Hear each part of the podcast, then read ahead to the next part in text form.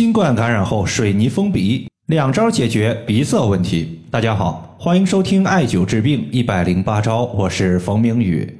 有一位学员他说，我感染后发烧发了三天，但是比发烧更为难受的是鼻子不通气，晚上睡觉都睡不着，整个人都崩溃了。想问一下有没有解决鼻塞的方法？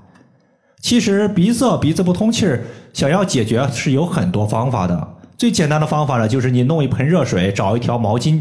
然后的话，把毛巾扔到热水之中浸泡，然后把热毛巾热敷我们的鼻子。这个方法呢，简单粗暴，整体效果呢还可以。唯一的一个缺点就是持久度不太好，过一会儿呢，可能鼻子又不通气了。如果大家想要持久的解决鼻子不通气的情况，在这里呢，给大家两个方法建议。第一个是用中药，大家去买一些石菖蒲以及辛夷花；第二个呢是用穴位，有三个穴位用的非常多。包括印堂穴、鼻通穴以及委中穴。首先，我们先说中药。中医认为，辛夷花性味辛温，归肺经、胃经，有散风寒、通鼻窍的功效，适用于风寒感冒、鼻塞、流鼻涕。其实呢，在治疗鼻炎的各类中药配方当中，有百分之八十可能大家都能看到辛夷花的影子。比如说，在古籍《名医别录》之中记载，辛夷花利九窍，通鼻窍，涕出。意思就是说，当我们鼻塞不通气儿的时候，用辛夷花可以使鼻涕流出，使鼻孔通气儿。而石菖蒲呢，它作为一个芳香类的药物，有的时候鼻子不通气儿，或者说感觉头部昏昏沉沉的，没有精神，大家稍微买一些石菖蒲，然后的话闻一闻，它能够醒脑开窍。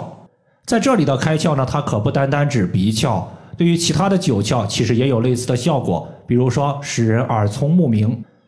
我记得在去年夏天的时候啊，我的微信群里边有一个学员，他自己呢是开艾灸店的，他的店呢是开在中药之都亳州。当时呢有一个老年人去他的店里边调健忘问题，就是记忆力比较差，患者整体的舌苔白腻，舌苔的边缘齿痕非常严重，一看就是说痰阻导致的可能性比较高。后来呢就针对百会穴、风池穴、脾腧穴。阴陵泉穴、丰隆穴、绝骨穴这些穴位进行艾灸。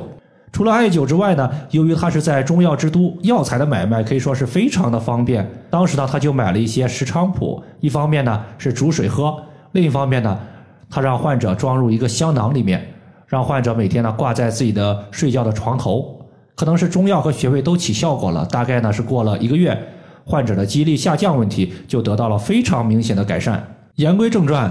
我们可以取石菖蒲以及辛夷花六到九克，煮水十五到二十分钟。煮出来的水呢，大家可以分成两个部分，一部分是用来喝的，另外一部分呢是用来熏洗鼻子的。熏洗鼻子的水呢，大家可以重复使用几次，没有必要使用一次就给倒掉，太浪费了。第二个呢，咱们说穴位问题，印堂穴以及鼻通穴呢，作为鼻腔周围的阿是穴是可以直接使用的。我们经常说局部的穴位调节局部的病症。既然是鼻子不通气儿，我们要解决鼻子的问题，自然呢，在选择穴位上也是从鼻腔周围来选择。鼻通穴从名字就能看出来，它是使我们鼻腔通气儿的穴位，直接按揉就有效果。很多人说我在穴位图上面找不到鼻通穴，其实鼻通穴呢，它是一个经外奇穴，它有另外一个名字叫做上迎香穴，就是在迎香穴上边。大家呢，沿着我们的鼻唇沟向上推。推到上方遇到一个骨头的时候，那么这个地方就是鼻通穴的所在。第二个穴位呢叫做印堂穴，它是有清头明目、通鼻开窍的作用。比如说感冒导致的鼻塞、鼻炎、流鼻涕都能用。印堂穴呢，我们在艾灸的时候呢，时间可以稍微的长一些。比如说面部的一些其他穴位，一般都是维持在十到十五分钟的艾灸时间。印堂穴呢，我们可以艾灸到三十分钟以上。当然这是有前提的，就是说。艾灸过程中温度要保持好，艾灸到灸火距离我们皮肤稍微远一些，避免烫伤。这个穴位呢在两眉头的正中间。前两个穴位大家呢可能白天用的比较多，委中穴一般晚上用的会比较多一些。比如说晚上躺在床上发觉鼻子不通气儿，如果是左侧鼻塞的，我们就侧卧朝左睡，使我们的左侧鼻孔朝上，然后的话按揉委中穴一到两分钟，鼻塞的问题当时就能够缓解。这个穴位呢是在膝盖正后方腘窝横纹的正中点。以上就是我们今天所要分享的主要内容。如果大家还有所不明白的可以关注我的公众账号冯明宇艾灸姓冯的冯名字的名下雨的雨。感谢大家的收听我们下期节目再见。